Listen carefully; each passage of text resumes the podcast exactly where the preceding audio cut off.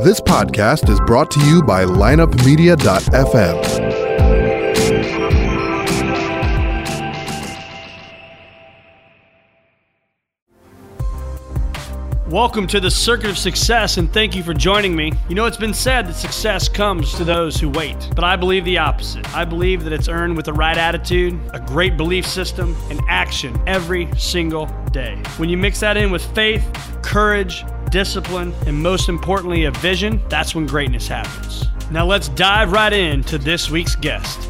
Welcome to the Circuit of Success podcast. I am your host, Brett Gilliland, and I have Bill Schmidt in the studio with us today. Bill, welcome to the show, my friend. How are you? Thank you. Good morning. Glad to be here. Awesome. Well, uh, yeah, obviously I, have known you now for about a year and uh, gotten to know your story of success. But why don't you take our listeners back to uh, what's made you successful in your life and uh, what's made you the man you are today? Just growing up, I, I was always an athlete, always involved in sports, uh, played four sports in high school. Even to this day, I love hiring student athletes, people who've had to you know really really fight to get somewhere and i was certainly like that as a kid you know i, I look back uh, there were there were good times and bad times, but uh, uh, you know the the good times of, of competing are, uh, are, are kind of what really made me who I am. And and you know, like I said, clearly some bad times as well. I do remember the time when I threw a tennis racket. It hit the side post of the net. My dad took it away for two weeks, and I wasn't allowed to play, and it, it nearly killed me. Right. right but um, you know just you know facing you know the adversity of competition um, you know, and then and then how that extended into my collegiate career. Um, you know, I uh, was a double E by training, electrical engineering at the University of Wisconsin. Um, one of the toughest things I ever did was was get through that major. Um, I spent the first two years at uh, at the university, you know, taking all of my undergrad uh, class, feeder classes, if you will. I did really well. I was on the dean's honor list for four semesters, and that first semester, junior year, as I entered uh, electrical engineering, it, it, was a challenge. Uh, they're trying to weed you out of those classes. There were some people there who you know didn't have much of a social life. I did, and uh, as such, uh, you know they were there to study and get good grades. And uh, and it was a tough semester. I had a 1.94 after being four semesters of dean's honor list. I had a 1.94. I was put on academic probation. My parents were wondering what I was up to, mm-hmm. Uh, but I fought through that tough period and learned a lot about myself in terms of the just the discipline and the grind of of you know getting getting through something that was very challenging. And that's been reflected kind of throughout my career. Yeah, I think it's amazing, isn't it? The times we learn the most are the times that were the most difficult. So how do you what do you think you learned most from that to then get you to where you are today? It taught me a little bit about uh, my ability to to fully commit to something. Uh, as I mentioned to you just earlier, uh, you know, I kind of view success in in, in breaking it down very simply into two categories: um, being both committed and and being competent.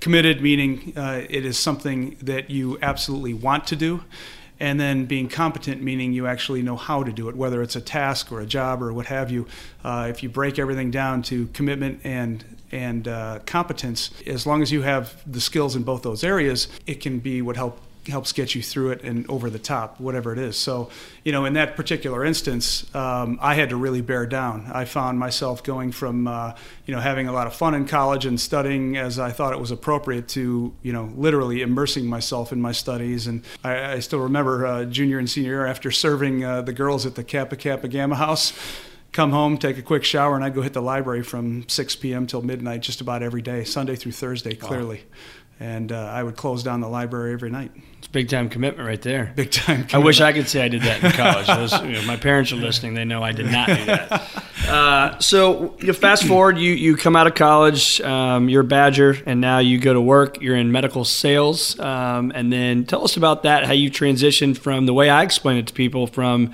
being a, a sales, being a medical sales, to an entrepreneurial spirit, to a business owner that was highly highly successful to now a venture capitalist. Right. How do you how do you make that transition uh, in your life? Yeah, right. Uh, you know the uh, the transition into healthcare in general was somewhat fortuitous. It was uh, moving into an apartment complex in St. Louis. And uh, just one day on a Saturday afternoon, sitting around the pool and meeting the regional manager for United States Surgical at the time, uh, that company could do no wrong. I'm talking early 90s, 1992. Um, they were the darlings of Wall Street. The stock split several times every year. Uh, they had introduced minimally invasive surgical instruments, which allowed surgeons to uh, to remove uh, gallbladders, do work on the lungs, the intestinal tract, the stomach, uh, the uterus, you name it, hernia repairs. And we couldn't teach and train physicians fast enough, and it was a phenomenal time to be at that company. And uh, so I had met the regional manager, ended up uh, going through a very rigorous training course that lasted six weeks. they sent you to Connecticut about 40% of the people failed the training. So you accepted a position with the company, and uh, about 40% of the people uh, at some point during that six week period were sent home. And, and they were very proud of that, the uh, trainers were. Right. In that, uh, well, I guess, you know, little Tim didn't take it so seriously, and so we gave him a plane ticket home this morning. And, uh, they, you know. Made sure you all knew that in training class. Right? No question, right? Uh, but let me tell you what, you came out of that training and you know, if any of us uh, had any fear of calling on doctors, those those fears were were gone. Uh, you knew the anatomy, you knew the procedure you were about to do, you knew your instrumentation, your competitor's instrumentation, you knew everything, and there wasn't a question that the doctor couldn't ask you during surgery uh, that you didn't know the answer to. Wow. And uh, it, that's no medical background at all, right? Just without any right medical background, no. They sent you a, a, binder about four inches thick with anatomy and surgical terminology and physiology, things like that, about a week before you went to training. And after a quick meet and greet, you had an exam the day you arrived. And if you got below a 90, they sent you home and said, "Well, I guess you didn't take this seriously." So wow. it was uh, it was an intense company. There was actually an article in Newsweek magazine. I think it was in 1992, off the top of my head. They actually wrote an article on our sales organization. You know, who writes an article on a field sales organization? But there were uh, we were highly trained, highly skilled, all alpha males or females, and uh, just very, very aggressive people. And there was an article, and it was it was titled "The Green Berets of Surgical Selling." And that model has since been replicated by you know the likes of Medtronic and St. Jude and Guidant and other you know major healthcare companies. But I think U.S. Surgical was really one of the first to, to put that level of intensity in their training and have such a highly skilled uh, sales organization. So being successful with that, obviously you were doing well. I mean, for those of our listeners, I mean, I hear it all the time. Some of the biggest reasons people don't jump and follow their dreams is is their their ability they were making good income right. right? And so you i'm assuming we're making you know a great income at the time and don't know if you had kids yet at this time or not but how do you make that jump from hey i know i'm going to make good income to now i'm going to go believe in bill schmidt i'm going to believe in myself and i'm going to make it happen? Right right. And there were um, you know, you know I, I think that transition happened happened for a couple of different reasons. Um, uh, I left U.S. Surgical when I had lost faith in, in management. Uh, we were acquired by Tyco, and Tyco was trying to build a healthcare concern to compete with the likes of J&J, who was bundling all their products together in, in massive hospital contracts. So Tyco had purchased Mallinckrodt here locally in St. Louis. Uh, they had purchased Kendall and uh, had also purchased U.S. Surgical. And as we all know now, um, there were some accounting improprieties. Dennis Kozlowski and Mark Swartz, I think, are still in jail to this day uh, from that. And the stock took a precipitous drop shop. And I had uh, a couple of counterparts who worked with me at U.S. Surgical who worked for a, a, firm called Catalina Health Resource in St. Louis. They had about 90 or so employees and we're doing roughly 70 million or so in business. And they had a business whereby uh, they were trying to help the pharmaceutical manufacturers drive medication adherence. And to make a long story short, the company was transitioning down to St. Petersburg, where they were owned by a parent, St. Petersburg, Florida, in uh, the Tampa area. And uh, my partners and I really didn't want to leave the company. And so uh, a decision was made to, to actually compete with them. Uh, we had uh, we never had a non-compete clause. Uh, we researched the company's patents and uh, kind of looked at each other in the eye and said, if it's if, if we're ever going to chase the American dream and do something for ourselves, now is the time. Personally, it was it was a tough period. Um, about four weeks after the birth of my third child, hmm. uh, made a decision to do something on my own. Uh, my wife was looking at me like you yeah. are crazy. Yeah and uh, and then to make it uh, maybe even more difficult, uh, we we made a decision to self-fund it, and so rather than raise outside capital, um, we said we'll self-fund it and put in a chunk of our own capital, and uh, we will pay ourselves when we are able to. So I went a period of almost 20 months whereby I didn't make a single penny. And we had uh, even begun to hire some employees, so we're paying their salaries, uh, but didn't put, you know, not a penny in my pocket for 20 months, which was um, forget the financial aspects of that. Uh, the, the, that was a mental drain. That that was yeah, tough. I can't imagine. Uh, and in some respects, I believe that the, the mentality that we that we all took, my partners and I, was that you know, look, if if we didn't make something happen today or this week, you know, I can't feed my family on Saturday. That was even even though we were able to. That was kind of the mentality that that each of us took. And so we fought through that tough period collectively, uh, my partners and I, whereby we were able to get the company in a position where uh, we had a, an initial contract offered up from a division of Johnson and Johnson, and uh, it was for about three hundred and forty thousand dollars. And from that point forward, we never looked back. And over a 10 year period, we built a company that you know generated north of 50 million in revenue, and, and then went through a you know a, a great exit after a very formal process of hiring an investment banking firm and then shopping it to both strategic and purely financial buyers, and then exited that company uh, in late 2014 probably uh, worked out well that you didn't make 20 months worth of uh, of money because you guys did it yourself. Therefore, Right. when the exit happens, it's even better for you. Right, right. Yeah, Congrats. yeah. Uh, what what would you say your commitment level was on those days? You know, I, I love the mental side of of, uh, of the life and, and what we got to do to battle through stuff. So, what did you do mentally to stay focused and stay committed to your vision and everything you want to do to build that uh, business? Yeah, our dynamic was interesting. First of all, I should talk about that. Um, five equal partners. Any mentor that you would you would speak to about you know how should you structure the management team uh, when you have five equal guys? Uh, they're like one of you has got to be in charge, and none of us were were willing to relinquish that role to the other guy. And so we met every Monday for a couple of hours. We'd meet on Mondays noon to roughly two or two thirty, and it was how we held our, ourselves accountable. We each had a variety of roles in the in the business. Uh, We all kind of had our hands in everything, quite honestly. But um, you know, we would discuss what was accomplished the prior week, what were our goals for the ensuing week, and that was how we held each other accountable. And to make that dynamic work, we had to do one other thing, and uh, and I think it was mission critical to us. And we all agreed that we had to put the whatever decisions were made, we had to put the best interests of the company first against any of our own personal you know agendas. Didn't matter if one of us had a kid going off to college and and maybe it was uh, you know 50 or 60 thousand dollars of tuition. That didn't matter. That was irrelevant. We we had to make decisions that were solely based on what was best for the business. And uh, and and we did so. Uh, that's not to say we didn't have shouting matches from time to time because we clearly did.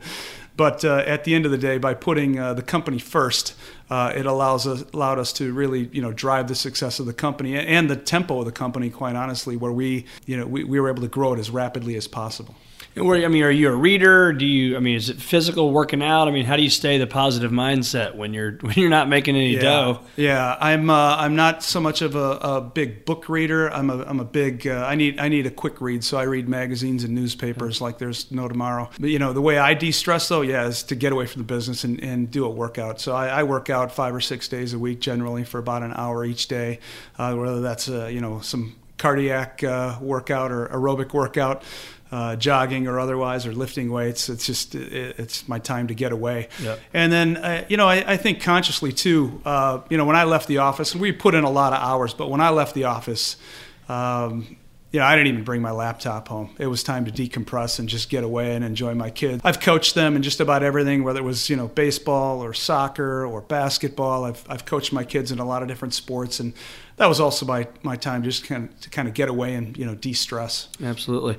So, what would you say when you look back at that success? I mean, you know, well, we all define success differently. Um, what I like about you, Bill, is you have been very, very successful financially, but it's never about that for you. So, how, how do you define success uh, today? Yeah. well, in some respects, um, you know, I want my legacy to be that I've, uh, you know, had a had a, a great family. Uh, I've raised, you know, three fantastic kids. I do have a middle child who has Down syndrome, so he's uh, special needs. You know, clearly, uh, when my wife and I were married, that probably wasn't part of our plan. He, he's a, a special kid. He's impacted our family in a variety of ways. Probably some of the most you know special aspects of it are that I, I look at my other two kids my oldest son who's now 20 and a sophomore over at vanderbilt uh, and then my daughter who's 13 and in seventh grade. They both have a certain level of maturity about them that is uh, extra special and it's in part from you know seeing the struggles that their brother has. And mind you he's a great kid and he's doing fantastically well. But they really have uh, compassion. They have a certain amount of patience from you know dealing with their brother at times. And, and it's really impacted our family positively. And and he's just a phenomenal kid. I mean we would not trade him for the world today. That's awesome. So what are you doing now today? Obviously you're a venture capitalist today i mentioned earlier. Yep. Um, you know representing uh, cultivation capital. That's the company uh, you're a partner in Tell us about that today. When I, when I, uh, my partners and I made a decision to transition uh, out of our business and, and go through an exit, we were looking for an all cash deal. We had to put a management team in place. Uh, in order to do so, somebody that could stand for 18 or 24 months with a prospective buyer. And so uh, we conducted a nationwide search, put a president in place, and for a period of time, uh, my partners and I transitioned out. And there was a, a monumental day around the Schmidt house where my wife looked at me and I was literally didn't know what I was going to do. And she asked me, you know, what are you up to today? And I said, I don't know. And she pointed down to the baseboards in our kitchen and said, And you're how old at this time? I was, uh, uh, I guess I was 49, 48, right around there. So and, a young man. Yeah, and she said, uh, you know, well, the baseboards are kind of scuffed up. Why don't you touch up the baseboards? And I thought, my gosh, I've, I've got to get out of the house and do something. And uh, through a very fortuitous meeting, I was introduced to Brian Matthews, who was the managing partner of the Technology Fund for Cultivation Capital. And after a couple hours of meetings with Brian and understanding their investment thesis, the uh, the GPs, the general partners on the on the team, and their backgrounds, made a decision to join the fund as a limited partner and make an investment. And uh, it was shortly thereafter Brian introduced me to Capital Innovators, and I began to mentor uh, some startups. Uh, they're a 12 week accelerator program. So I was handed the role of lead mentor for a specific company in the Capital Innovators program. And Brian and I actually were working alongside each other for uh, a 12 week period. Once a week on Wednesdays, we were together uh, pretty much all day. I guess it was around week 10 of one of the sessions where Brian approached me and, uh, and said, Look, we're, we're looking to create a, a life sciences fund under the Cultivation Capital brand and uh, we need somebody to serve as the glue and put the uh, general partners together and uh, you know form the team, get everything papered and docked with state and federal agencies, and and begin the, the capital raise. And so we went about that. Uh, fast forwarding here to uh, June of 2013. We had everything ready to go and here we are. Uh, our first fund is closed to new investments. We have 14 portfolio companies that kind of run the gamut of, of life sciences, everything from agricultural technology to healthcare IT to medical devices to therapeutics, think small molecule drug discovery, and then uh, another bucket called uh, tools and reagents, which I always categorize as kind of diagnostic equipment. 14 investments. That fund is now closed, as I mentioned, in new investments, and uh, we're on to our second fund and looking to close our, our first investment here in the next, uh, probably in the next two weeks. Well, congrats. I know it's been very, very successful. Can you walk our listeners through? One of the I remember you talked about strokes and something that, that's going on overseas, and, and can you walk us through what's going on and some of those trials that you know hopefully there's going to be life saving right. uh, devices that we have uh, here in America. Yeah. So, uh, you know, I'll talk specifically about one of our portfolio companies in the stroke space. It's called Pulse Therapeutics. Pulse is a really, really uh, novel technology, and uh, I should probably uh, set it up a bit if you are uh, diagnosed with a stroke, and certainly I think probably all your listeners uh, know somebody who's been diagnosed with a stroke or has suffered from a stroke, and they're very, very debilitating. If you, uh, you know, have a stroke and you're fortunate enough to be diagnosed within three and a half hours or so of the onset, typically uh, at a stroke center in the United States, they will inject a drug called TPA, tissue plasminogen activator, and it's an ultra strong clot buster uh, designed to clear it to clear the clot. Part of the problem with uh, delivery of TPA, though, is that in the artery that is uh, impacted by the uh, stroke, the blood flow is stagnant. So um, there's a blood clot, and clearly the blood flow in that artery is stagnant. And so uh, the delivery of TPA to the clot site can be somewhat challenging. So what stroke does is they come in with uh, nano-sized particles of iron ferrite, and they inject those behind the TPA that uh, travel through your bloodstream, and then they place a magnet up around the crown of your head. And they flip a switch and turn the magnet on, which rotates the magnets at about 180 RPMs and causes the iron ferrite particles to essentially travel through the arterial system and walk along the arterial wall to the site of the clot to more effectively deliver TPA by virtue of acting as uh, essentially little magnetic stirring rods. And so uh, we're real excited about the company right now. Um, we are just in the throes of initiating clinical trial in Europe. We have a couple of sites that have gone uh, live, and we're hoping to do our first patients in the clinical trial this month, in, in the month of February here in 2017. The goal is to obviously deliver more effectively TPA and, and uh, positively impact uh, clinical outcomes for stroke patients. Unreal. And so all those are the types of companies that you all are investing in, and that's in the portfolio and correct and investments. Wow.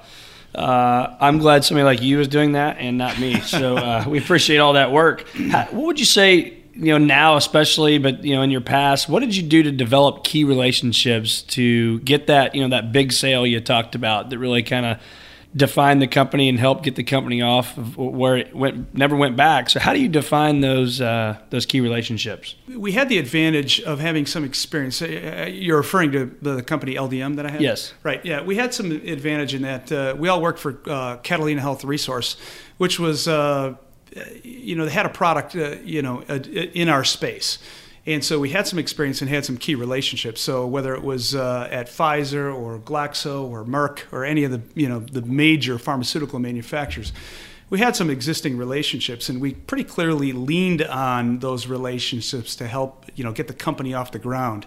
Uh, you know, we had to build uh, a couple of networks of retail pharmacies and physicians' offices where we, whereby we had the ability to deliver educational content or therapeutic information uh, regarding the uh, medications that we were communicating to patients on behalf of the uh, pharmaceutical manufacturers for. But there was an odd dynamic as well in that as a startup, you run the risk of failing. And even though I may have a great relationship with somebody at, at Pfizer as one example, they're about to sign a contract and you know put a hundred or two hundred fifty thousand dollars worth of their capital on the line and we go out of business, that's a poor reflection on their decision as a, as a brand manager.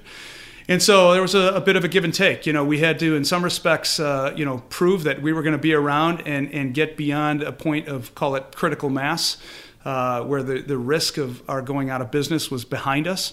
Uh, and yet then there were other people who literally took a leap of faith and said, I believe in you. I believe in what you guys are doing. And, uh, you know, and signed on the dotted line and, and uh, you know, and, and helped drive our early revenues.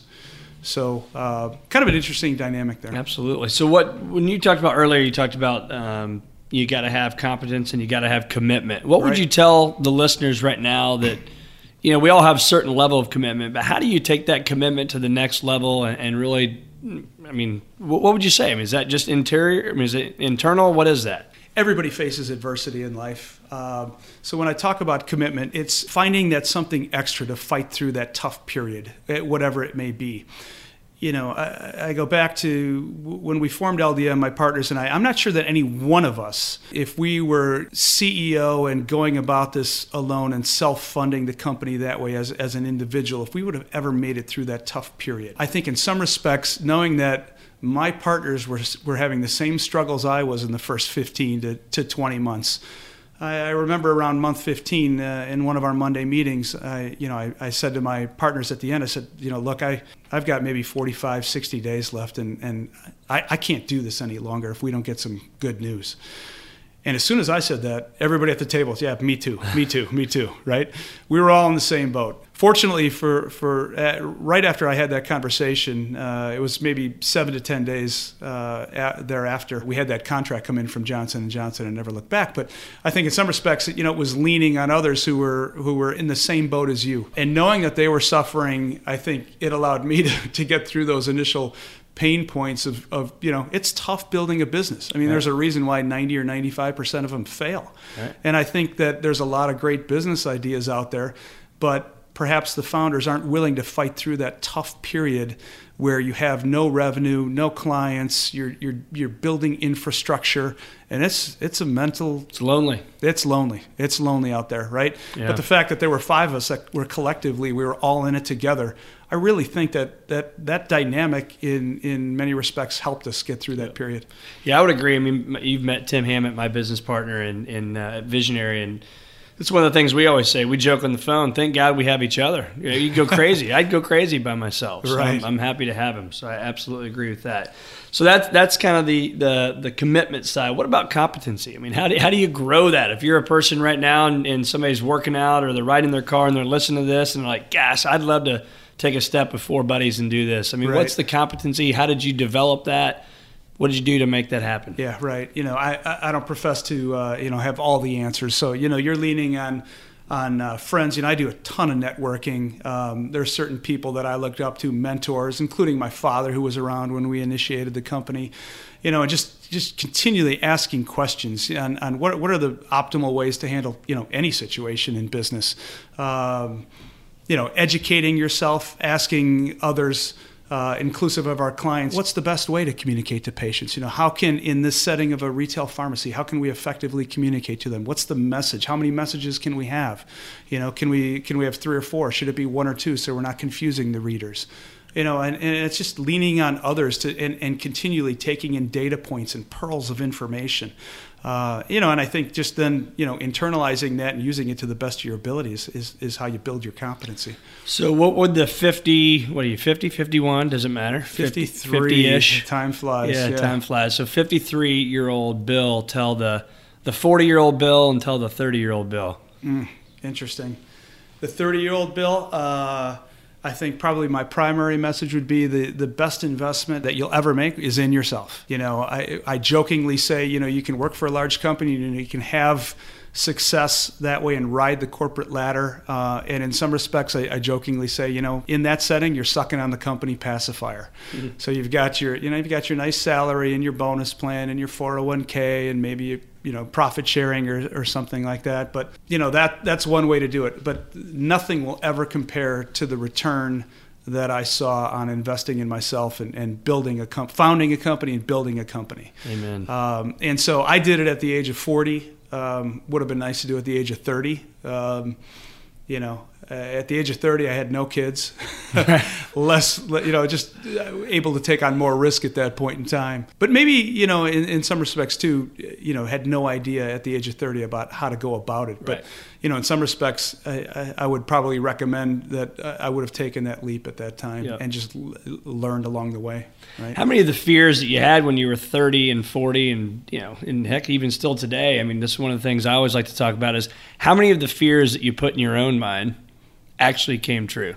You know, my biggest fear in starting my own company was pretty clearly if this fails and I have crushed my savings during the, the, the, first couple of years, you know, of self-funding a company. My biggest fear was that I may have just added 10 or 15 years to my working life, right?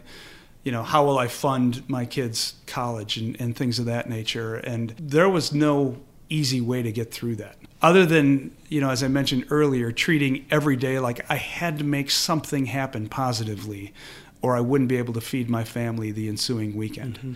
you know and it was just having that mentality is what got my, myself and my partners through it we all shared that same mentality. Yeah. So i guess the point being is reason why i asked the question is none of them came true. Right Right? right? I mean, because we build it up in our minds, right? Like, oh, I'm not going to eat. I'm not going to do this. I'm going to add 15 years. I can't send my kid to Vanderbilt. Right. All these things that go through our mind. But when you have the competence and you have the commitment, it doesn't happen. Right. right. I think so many times in our lives, so many people, we fear to go do things. We, we fear to take action because of what we think is on the other side. Right. But rarely, when I sit down with successful people, did it ever come true? Right, exactly. Right? So yeah. Now, would you say um, when you look at your success, did you envision your success, or are you are you surprised by it? Uh, you know, in some respects, uh, surprised by it. I think it's rare for you know that first time entrepreneurs, my partners and I, normally see a failure or two before somebody's really successful. There's no question. There's some good luck along the way, right? When I when I felt like at month 15 our company was in the you know ICU. Within a month, we had a great contract come in, and uh, and never look back. But our ability to just stay committed and stay true to our goals of building a great company, and it turned out, you know, better than I had dreamed. You know, I, I think initially on, I had uh, a figure in my mind as to what I would like to retire on, and you know, we we drove right through those metrics. You know, I've made made more money than I than I ever imagined and uh, it, you know it was just so gratifying. In some respects, I miss having my baby. I mean, we went through a great exit. You know, we are in a regulated industry. There are a lot of different reasons why it was the right time to sell. Um, but in some respects, I miss having my baby. You know, I yeah. took a lot of pride in in uh, building a great company. I mean, we had close to 50 employees when we sold the business, and you know, their livelihood depended on decisions we made as as business owners, and took a lot of pride in that. It was a lot of fun. Yeah. Um, What's your purpose now? What, what's your vision when we look at what's the 63 year old Bill uh, see out there? You know, I'm enjoying venture capital work. I love looking at the deal flow, just as one example. I think our fund looked at close to 400 deals uh, and ended up choosing 14 companies just wow. to put some metrics behind it. So I love looking at, the deals, seeing what entrepreneurs are, are working on. You know, my advice is always free. I'll sit down with any entrepreneur at any time and give them feedback on their business. I love the board service. So, you know, using my operational experience of building a great company uh, uh, to help uh, help drive uh, you know the, the companies that we work with, and it's uh, you know, getting involved with their key hires, their uh, their capital strategy, um, clearly their business strategies. Um, I, I, really enjoy that. So I'm, I'm currently on the board of uh, five separate companies. Um, and then uh, you know, there's there's the fundraising, which is eh, so so. Right, right. Always but, fun asking yeah, for right, money, right? Right. Yeah. What, what's your perfect day today? So you get up in the morning. What do you, yeah. What's your perfect oh, day? Perfect day. Uh, you know, get up, uh, go have a quick workout. Um, time you get up in the morning? Usually get up around uh, six fifteen ish. Okay. Uh, go have a quick workout. Uh, take my daughter to school. Head into the office, and then it's uh, you know engaging uh, with all things related to cultivation capital. Yeah. So it's uh, working with the entrepreneurs of the current portfolio companies. That's predominantly how I occupy my mornings, and you know fundraising activities, coffees, lunches, things yeah. of that nature yeah. with a variety of people. Awesome. Uh, you were in 2008 the torchbearer for the Beijing Olympics. Yes, I don't. I think you're the only guy I know that actually is was a torchbearer. So why don't you tell our listeners how, how did that come about? Well, I mean, that's got to be a pretty right. cool experience. It was an unbelievable experience. Never forget it. I'd love to say that I did something that was very, very unique. Um, at the end of the day, I did nothing that was any any different than what you or anybody else would have done. Uh, I was the first responder, if you will, uh, to a very bad car accident during an ice storm up in Wisconsin. So it was early in the morning, and um, my wife and I and our kids were heading back from uh, the holidays. Uh, I was staying with my, my, brother. My dad called in the morning and said, Hey, there, this storm's coming earlier, and the ice is going to be hitting in, in about an hour. You might want to leave town. And so we left real early in the morning, and we were driving along I 43 heading from Milwaukee to Rockford and uh, everybody in the car was sleeping except for me. And uh, I saw a red Chevy Blazer cross over a bridge on the interstate coming in the opposite direction, and it rolled, you know, roof to wheels, roof to wheels, three or four times, and landed on its roof. And uh, I saw it happening happening up ahead of me, so um, I uh, immediately pulled over on the shoulder and I handed my cell phone to my wife and said, "Call 911." I was dressed in this is this is really odd. My wife at the, my my vehicle didn't have dual zone heating uh, and cooling, and she was always freezing. So I was wearing shorts and a t-shirt, and it was 25 degrees in an ice storm. I ran across about a 40 yard median down a ravine and up the other side of the ravine, and uh, you know the wanted to make sure everybody in the car was okay. They weren't. Uh, I got the mother and the daughter out of the back seat. Uh, the the father was was pinned in, still attached to his seatbelt. His legs were uh, crushed between uh, the uh, like the floorboard and the dashboard and and the seat he was upside down, screaming his head off. So you know, I, I helped calm him down. And in the whole meantime, I'm you know smelling for fuel leaking, right. looking for oncoming traffic. You know, and it was just, but I, I didn't do anything extra special other than. I received an email after having purchased a Samsung cell phone. I received an email from Sam, Samsung, and, and the headline on the email was Have you ever used your Samsung cell phone in an emergency situation? If so, tell us about it. And I never reply to things like that via email. Right.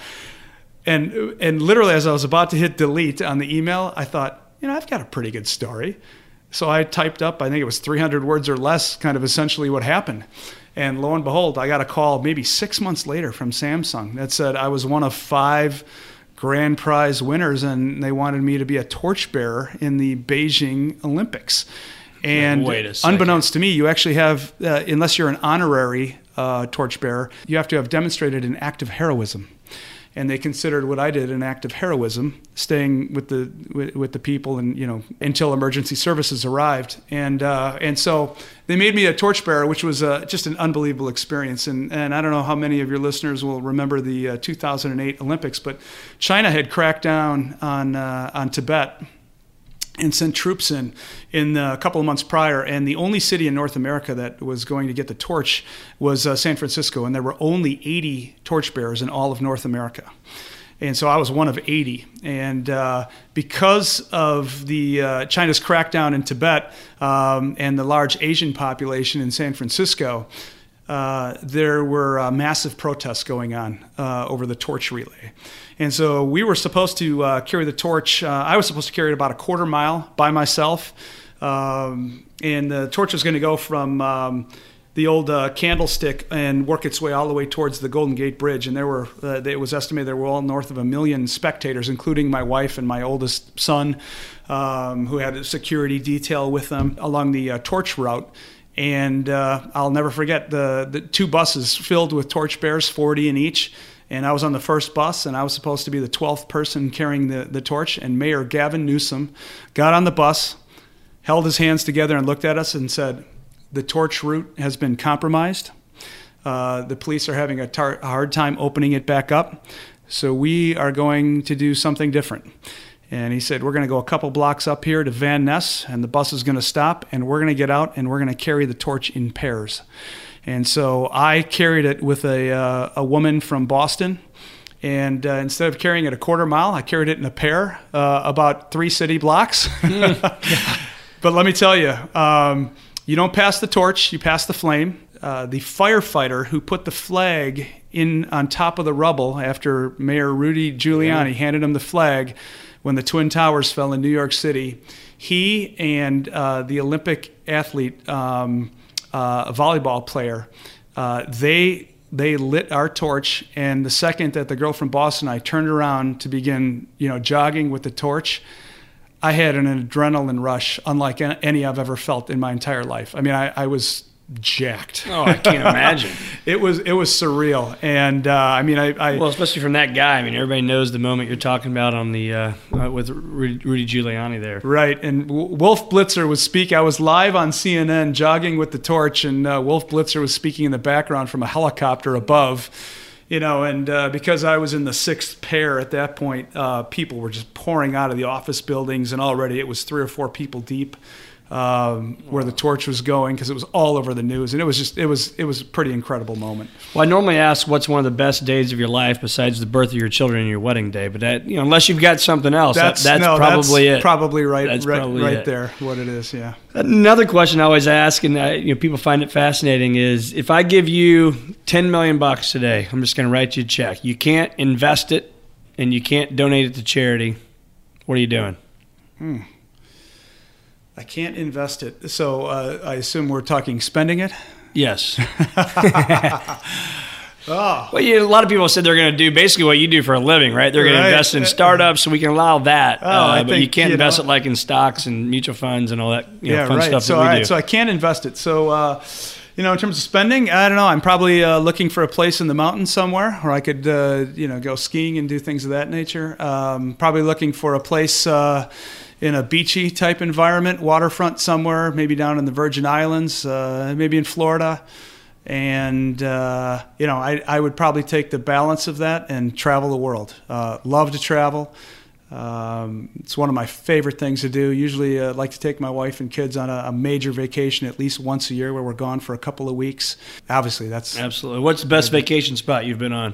Really love Italy. A couple years ago, took the entire family. Uh, we did uh, England and Italy fell in love with Italy. Uh, you know, we did uh, Venice, Florence, Rome. Uh, probably one of my favorite days. Uh, we took the high-speed rail down to uh, Naples or Napoli, as they yeah. like to say, and we went out to the island of uh, Capri. We say Capri. They say Capri. And that is one of the most beautiful islands on the face of the earth. Just had just a phenomenal time. Loved Rome. I mean, my time in Rome and, and all the sights. Uh, Florence, the same. Venice, I mean, a city on water. I, we, it's just a spectacular place to go visit. So, in closing, one of my favorite things, you know, you look back in history, and, and uh, JFK said, you know, we're gonna we're gonna send a man to the moon, right? Mm-hmm. The moonshot. And uh, at that time, we didn't even have NASA; we had nothing. And right. and so. Uh, I think he said that in 1962 or three or somewhere right. in there, and then by 1969 we put a man on the moon. Unfortunately, he didn't get to see that, but What's what's your moonshot? I mean, what if you could just kind of you know had a, a, piece of paper right here and you could decide something? What's your moonshot? Right.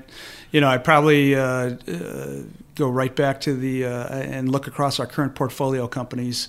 Um, you know, we're looking at doing some great things. Um, you know, helping to solve atrial fibrillation, helping to solve stroke, but you know one of the one of the biggest you know moonshots, if you will, for us in our portfolio, uh, a company called uh, Immunophotonics, and uh, you know they're they're working on trying to cure patients of stage four breast cancer and, and melanoma.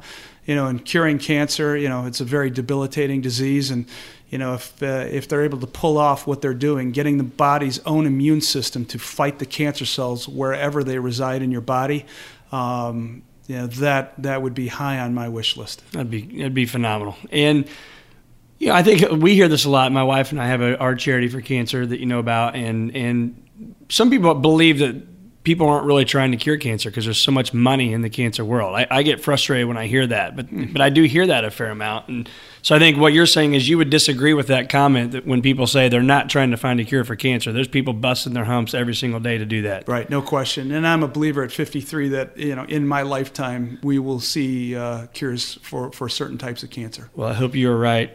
Where can our listeners find uh, find more about you and, and find you a social media guy? Or are you uh, you know?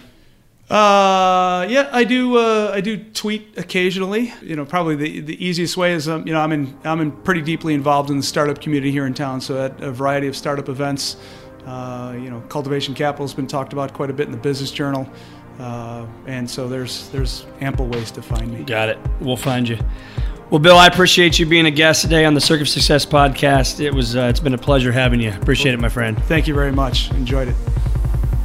Tune in next week for another episode of The Circuit of Success with Brett Gilliland on the lineupmedia.fm podcast network. Subscribe to the show on iTunes, Google Play, Stitcher, and through our website, circuitofsuccess.com. Follow us on Facebook and Twitter and email any questions to info at circuitofsuccess.com.